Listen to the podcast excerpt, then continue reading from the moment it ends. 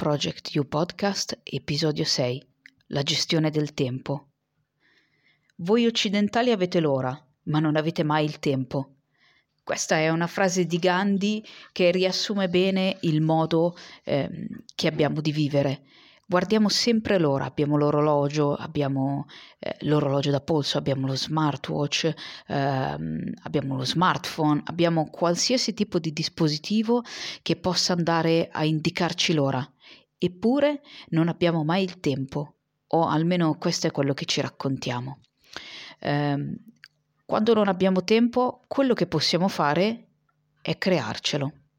Ora andiamo a vedere come è possibile gestire il tempo e come è possibile iniziare eh, a pianificare, come è possibile iniziare ad eseguire queste piccole azioni che abbiamo pianificato e come è possibile tramite questa esecuzione andare poi a raggiungere gli obiettivi. O anche semplicemente andare a crearsi una, una routine eh, più funzionale, una routine che possa permetterci eh, di vivere al meglio delle nostre possibilità di migliorarci eh,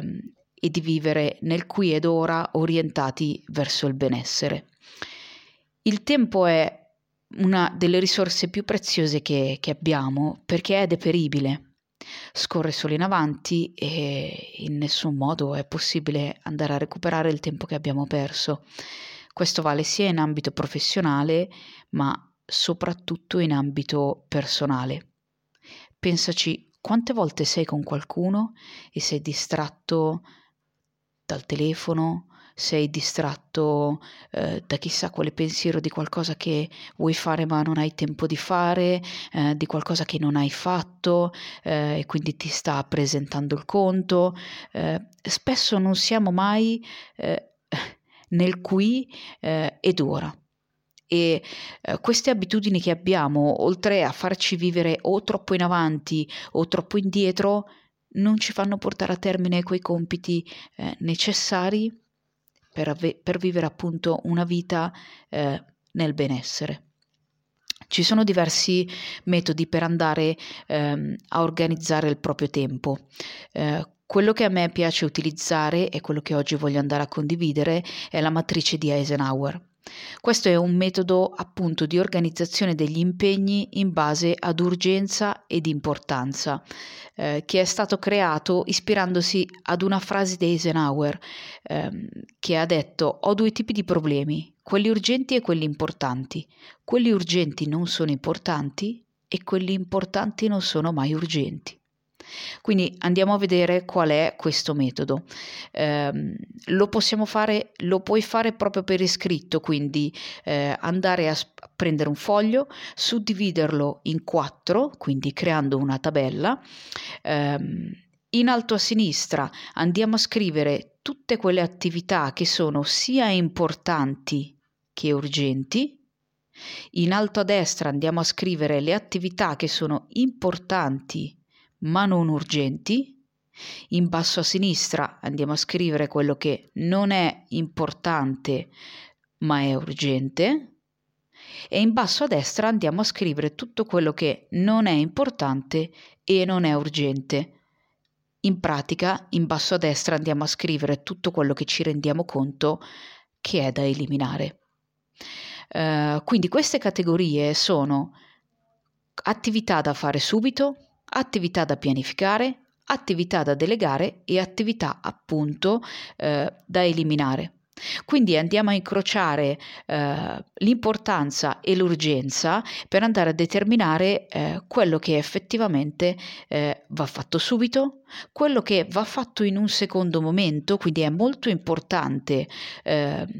ma non va fatto nell'immediato, quello che è eh, urgente da fare, ma non è poi così importante per il mio obiettivo magari o non ha delle eh, conseguenze, quindi lo vado a delegare se mi è possibile. E poi appunto tutte quelle attività da eliminare e di queste possiamo averne un elenco infinito, eh, starsene a scorrere la bacheca dei social, eh, a guardare 5, 6, 7, 8 puntate di una serie tv, eh,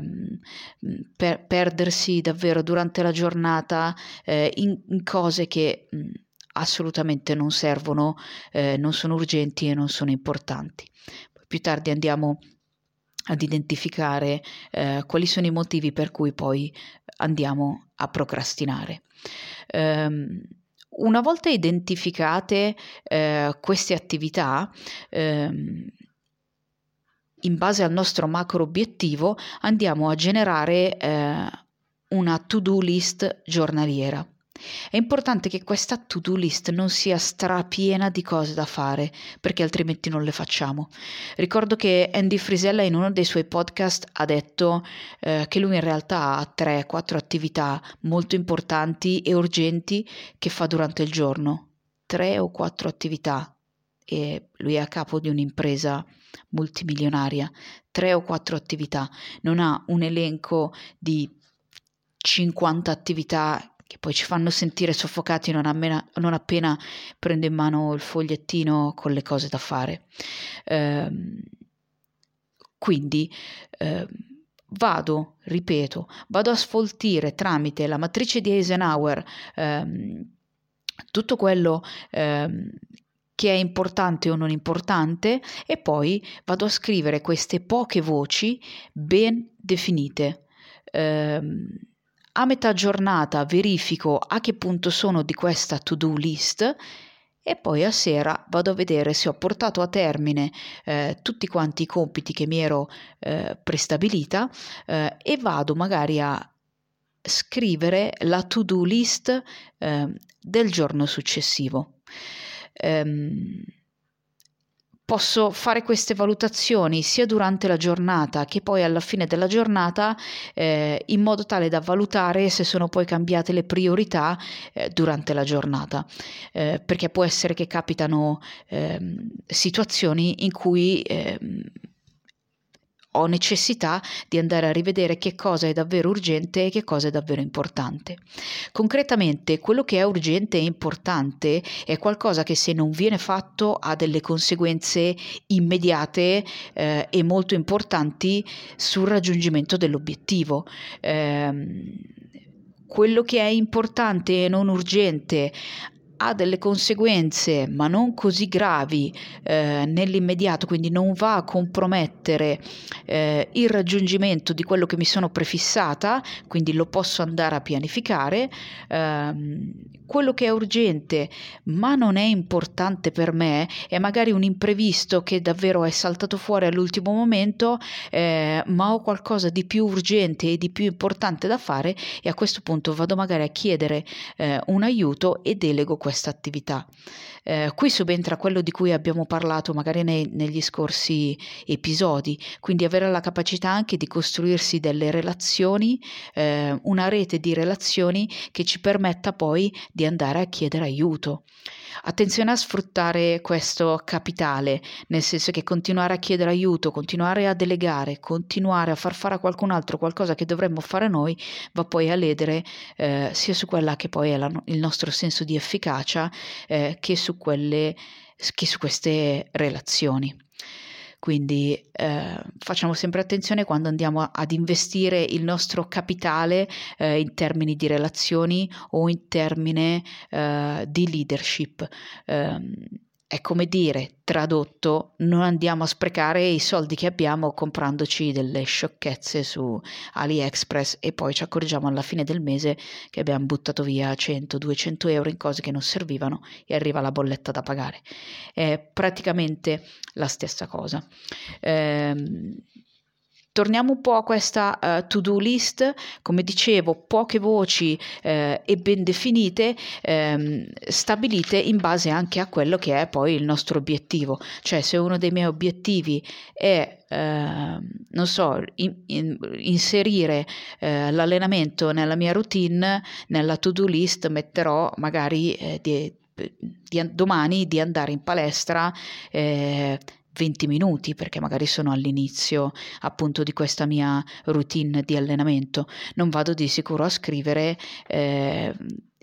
di andare a guardare appunto una puntata di qualche serie su Netflix quindi è molto importante eh, anche i- saper identificare i passi necessari eh, da fare per arrivare a quello che ci siamo prefissati.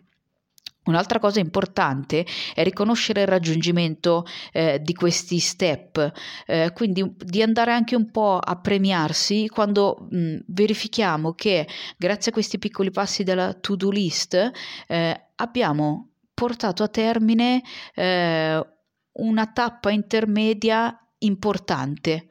Uh, se il mio obiettivo intermedio uh, tra il non allenarmi e riuscire a allenarmi tre volte a settimana uh, per due ore,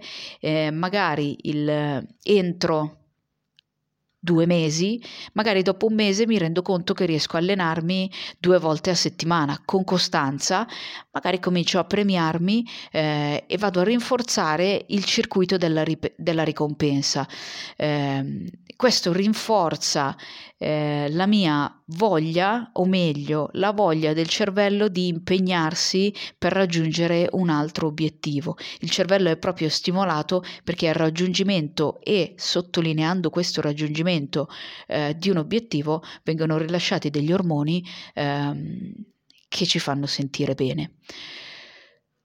Quello che ho, ehm, tra le cose dette, ehm, c'è la possibilità che si verifichi un imprevisto tra le varie voci della to-do list o comunque in generale si verifica eh, un imprevisto nella vita. Anche qui c'è la possibilità di imparare eh, una strategia, una tecnica eh, per poter valutare che cosa fare in tempi eh, piuttosto rapidi. Come tutte le tecniche, che sia la matrice di Eisenhower o che sia quello che sto andando a spiegare adesso, sicuramente va messa in atto un po' di volte, bisogna allenarsi un pochino. Non è che la si fa una volta o sento il podcast e ho capito cosa fare, faccio la mia tabella con le quattro voci, a posto così. No, bisogna imparare a davvero eh, riconoscere che cosa è urgente, che cosa è importante, dove sto andando, che cosa è necessario fare, per quanto tempo è necessario fare qualcosa per raggiungere un obiettivo. Ci vuole un po' per prendere confidenza con qualsiasi tecnica. Come dicevo anche nello scorso episodio, ci vuole anche confidenza, eh, ci vuole anche mh, pratica per prendere confidenza con la meditazione, eh, ci vuole anche pratica per prendere confidenza con il mangiare bene, ci vuole pratica per prendere confidenza con l'avere delle relazioni relazioni che siano nutritive e che non vadano invece a rinforzare i nostri schemi che ci fanno sentire poco bene. Quindi serve allenamento e serve costanza. La tecnica che voglio andare a introdurre adesso è l'UDA eh, osservare, orientarsi, decidere agire. L'UDA è, stato, è un ciclo decisionale che è stato ideato da John Boyd. John Boyd era un pilota Top Gun. Questa tecnica la utilizzano tuttora i piloti Top Gun, eh, perché un di, per un pilota di caccia è molto importante la rapidità eh, con cui prende le decisioni efficaci che possano dargli poi un vantaggio tattico sul nemico. Eh, per approfondire nel dettaglio come funziona, ci sono diversi episodi del gioco podcast in cui c'è ospite Dave Burke, eh, ex pilota e istruttore Top Gun, in cui lui spiega eh, tramite proprio gli esempi di quando lui faceva l'addestramento sia era lui, eh, come dire, in addestramento, sia quando era lui a fare addestramento agli altri piloti che volevano diventare Top Gun, eh, spiega come mettere in atto eh, questo OODA loop ehm, in momenti davvero, davvero molto eh, adrenalinici. Noi non, non dobbiamo decidere eh, se, stiamo per essere, se stiamo per ingaggiare un combattimento a chissà quali mech di velocità, è un po' più semplice, eh, ma è una tecnica eh, che funziona. Ripeto, UDA loop, quindi ciclo UDA, osservare, orientarsi, decidere, agire. La prima fase è quella dell'osservazione, cioè si presenta un imprevisto, eh, faccio un respiro, quindi cerco di agire e non reagire, quindi imprevisto che va un pochino a scombinare la mia to-do list o va a scombinare quello che mi aspettavo di fare durante la giornata, osservo quello che sta succedendo. Magari lascio anche un pochino correre eh, per capire come si stanno evolvendo le cose, eh, perché può essere che questa evoluzione poi mi permetta eventualmente di non agire eh, o in questo spazio in cui vedo l'evoluzione delle cose ho il tempo eh, di lasciare andare quelli che sono i pregiudizi o sentire, vivere e lasciare andare un attimino l'emozione eh, per poter andare a cogliere quanti più dettagli possibili possibile, eh, possibili e da più punti di vista possibili. Eh, ho già parlato nel, negli scorsi episodi delle mh, posizioni percettive, per cui sono di fronte a una situazione che si sta evolvendo in maniera imprevista,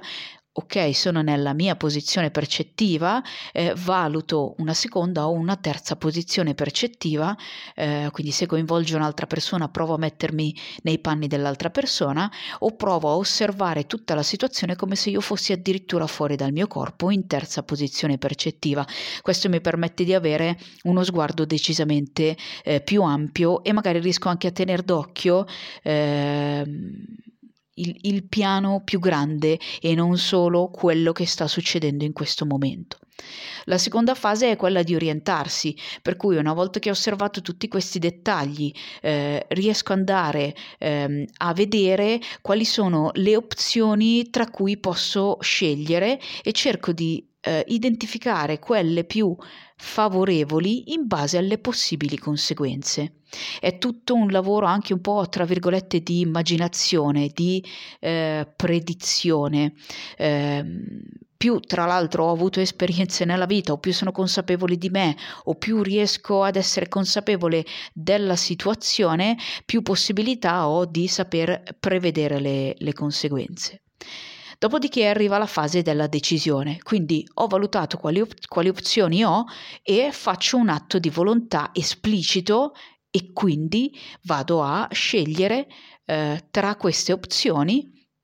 e successivamente arrivo all'ultima fase del Ludaloop che è quella dell'azione. Una volta che ho scelto, eh, agisco in modo deciso ma in modo flessibile perché se vedo che quello che sto facendo eh, non, ha, eh, non, è efficace, semplicemente riprendo dall'inizio eh, questo ciclo decisionale. Quindi è molto importante che io sia decisa quando ho scelto che cosa fare, ma è molto importante eh, anche essere capace di tornare un pochino indietro e ripetere eh, il processo.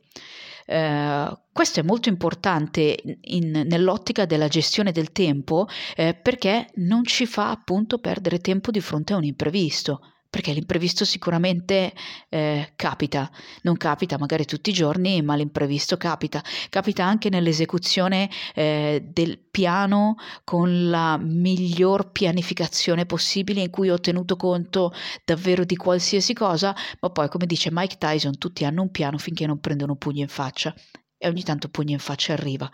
Eh, quindi è molto importante sia la pianificazione, quindi ripeto, sapere cosa è urgente, sapere che cosa è importante, sapere che cosa non è urgente ma è importante, sapere che cosa eh, è urgente ma non è importante e sapere che cosa non è né urgente né importante perché a volte stiamo a perdere tempo continuamente con attività che non ci stanno portando da nessuna parte ma, danno, ma ci danno solo un'immediata scarica scarica di dopamina e ah, adesso sì che mi sento bene, ma poi non mi sento bene nel lungo periodo. Ehm, dal momento che agire eh, in modo deciso eh, prevede anche di essere flessibili e prevede quindi un errore di valutazione, eh, ho scelto questa opzione, lo faccio, non mi porta le conseguenze migliori possibili, ok, è un fallimento ma se non lo chiamiamo fallimento lo chiamiamo feedback, sicuramente ci è un pochino più, più utile. Quindi in qualsiasi um, gestione, eh, in qualsiasi pianificazione è mor- molto importante eh, mettere in conto che probabilmente sbaglieremo qualcosa, sbaglieremo a pianificare, sbaglieremo a gestire il tempo, sbaglieremo a mettere la voce eh, nel giusto riquadro della matrice di eh, Eisenhower, ma questo questo non è un problema, perché quando stiamo imparando una cosa nuova è necessario concederci il tempo di sbagliare, di elaborare questo errore e andare a correggerlo.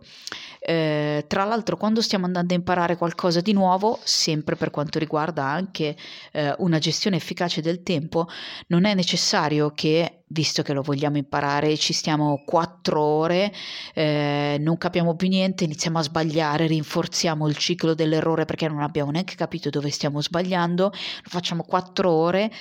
abbiamo reso eh, pre- questa attività, la principale attività della giornata, ma alla fine abbiamo fatto su un disastro, non abbiamo pianificato, non abbiamo gestito il tempo, non abbiamo capito dove abbiamo sbagliato e mm, stiamo fondamentalmente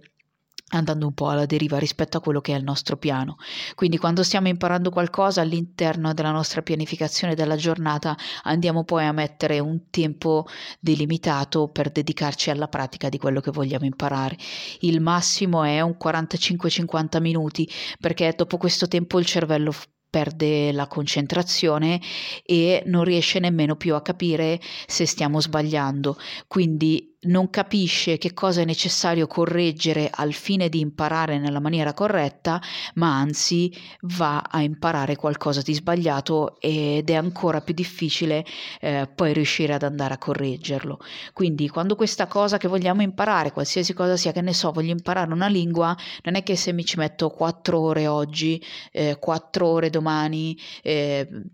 la imparo. Quindi magari vado a suddividere uno step molto grande come imparare una nuova lingua in piccoli step che poi vado a inserire nella mia pianificazione eh,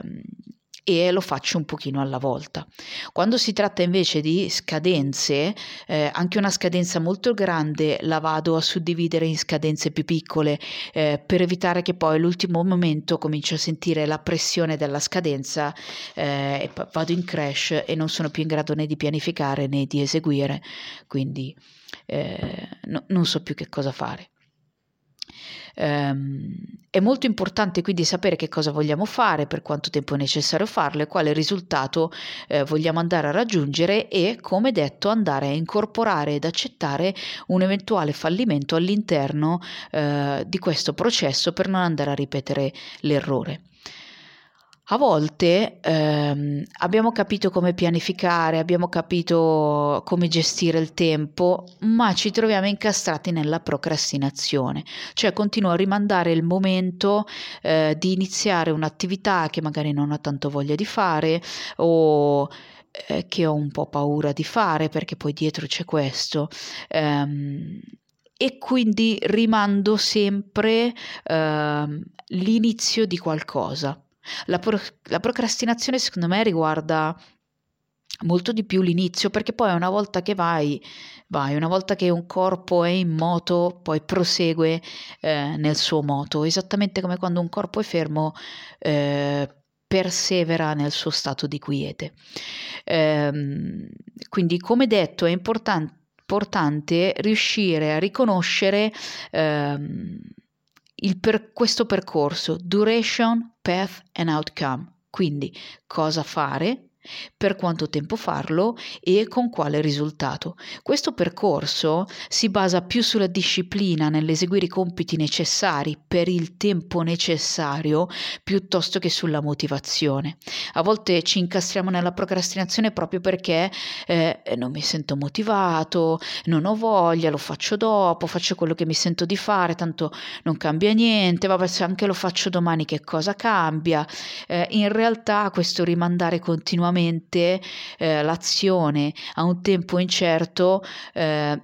ci fa sentire bene nell'immediato, ma poi rinforza un po' eh, quell'idea che potremmo avere di noi stessi del te l'ho detto non sono capace, hai visto, non concludo mai niente eh, e quindi ri- ricominciamo a raccontarci delle storie.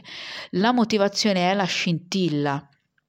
che va a accendere il motore, ma poi è la disciplina che è la benzina che, mo- che fa funzionare eh, questo motore. Alla base della procrastinazione c'è anche la paura del fallimento ed è per quello che prima parlavo dell'incorporare e dell'accettare un eventuale fallimento eh, o la paura del giudizio degli altri. Eh, quindi continuo a eh, rimandare nella speranza di non vivere eh, queste due paure.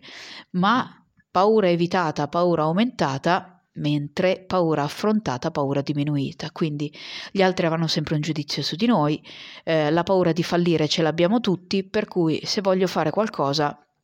conviene che io lo faccia. Tra l'altro, ok, pianifico, ok, ge- faccio la gestione del tempo, eh, ma è inutile che aspetto che le condizioni siano perfette al 100% perché tanto le condizioni non saranno mai perfette al 100% eh, e io non sarò mai pronta al 100%. Quindi ehm, Possiamo anche eh, utilizzare dei piccoli stratagemmi per andare a lottare contro questa nostra tendenza ehm, a procrastinare. Uh, de, de, dei piccoli premi, attenzione, non facciamo che i premi esterni, quindi la, la motivazione esterna, sia davvero il motivo per cui facciamo qualcosa, ma potrebbero essere, uh, ripeto, degli stratagemmi che ci aiutano dove magari quel giorno manca la disciplina, manca la la motivazione. Quindi magari, non so, eh, ogni tre allenamenti eh, mi concedo un dolce. Eh, questo magari mi può, eh, mi può spingere, mm, mi può aiutare a spingere un pochino di più quando non ho voglia. Eh, oppure ho letto eh, un capitolo del libro che sto studiando o semplicemente del libro che sto leggendo. Ok, ho letto il capitolo, mi concedo di stare 10 10 minuti sui social, un quarto d'ora, perché questi social non è che sono da eh, demonizzare, semplicemente è meglio che io non vada a perderci un'ora, un'ora e mezza che potrei andare a investire in qualcos'altro che nel mio percorso di duration path and outcome può portarmi appunto ad un outcome eh, un po' più eh, concreto rispetto all'ora e mezza sui social. Eh, quindi questa posticipazione della gratificazione mi aiuta a evitare eh, di procrastinare, che è un po' anche quello che dicevo prima, quindi premiarsi per quelle piccole vittorie, eh, premiarsi per quegli step intermedi che mi fanno sentire, che mi fanno vivere, eh, chiamiamola così, un'emozione positiva eh, e che quindi mi aiutano a rinforzare il ciclo della gratificazione, il ciclo della ricompensa e che eh, rendono il mio cervello un po' più automatico nell'andare a eseguire dei compiti anche eh, difficili. Smettere di procrastinare eh, può anche essere fatto andando proprio a riconoscere quell'emozione virgolette, negativa eh, che sta dietro al blocco e che quindi eh, non ci fa eh, praticamente agire eh, non è sempre facile andare a riconoscere qual è l'emozione dietro al blocco. Questo è anche quello che eh, si può fare in un percorso di coaching eh, individuale, questo è quello che possiamo fare insieme. Eh, se ti interessa andare eh, a riconoscere qual è l'emozione blocco e qual è il tuo blocco che non ti permette di agire un determinato eh, comportamento, quindi se non sei in grado di farlo da solo puoi farti aiutare da un professionista quindi aumentare la consapevolezza di te, quelle emozioni che stanno salendo e quindi imparare ehm, a smettere di procrastinare eh, seguendo quello di cui abbiamo parlato, quindi una buona pianificazione, ehm, un, una buona capacità di andare a gestire eh, gli imprevisti grazie magari all'UDA loop eh, e quindi riuscire a sentirti un pochino più efficace, riuscire a eh, camminare lungo quella eh, via del benessere eh, che non è fatta né di eccessi né di totale eh, privazione, ma del giusto equilibrio tra mi impegno un pochino seguendo una pianificazione, eh, mi premio quando riesco a raggiungere eh, degli step intermedi, mi premio quando riesco a raggiungere effettivamente l'obiettivo eh, che sono andata eh, a pormi e poi vado a ricominciare con una nuova pianificazione, con un nuovo obiettivo, eh, con nuove, con nuove tecniche, con nuove strategie con nuovi percorsi ehm, da seguire. Quando non abbiamo tempo è molto importante andare a crearci del tempo. Anche una sveglia anticipata eh, può aiutarci, sempre riuscendo a dormire eh, un numero di ore sufficiente per farci essere pronti, per farci essere riposati, per farci essere svegli, andando a mangiare bene, quindi anche andando a pianificare all'interno della giornata quelli che sono i nostri passi principali e quelli che sono eh, gli spuntini, eh, ma è molto importante riuscire a crearsi davvero davvero il tempo, perché proprio come detto in apertura e come diceva Gandhi, eh, noi occidentali abbiamo l'ora ma non abbiamo mai il tempo, quindi inizia a crearti il tempo in tutte queste 24 ore che hai a disposizione. E ogni giorno ricomincia da capo. E ogni giorno una volta che sei in grado di costruirti la tua routine che ti porta a vivere nel benessere, quindi nell'essere bene te stesso, quindi nell'essere una eh, migliore versione eh, di te, sei in grado di ripetere un nuovo giorno eh, e di ripetere le tue abitudini eh, con entusiasmo ancora e ancora e ancora per il tuo benessere, per il benessere di chi ti sta intorno, per il benessere anche un pochino più in grande eh, della realtà in cui vivi, del vicinato, del paese, della regione e del mondo.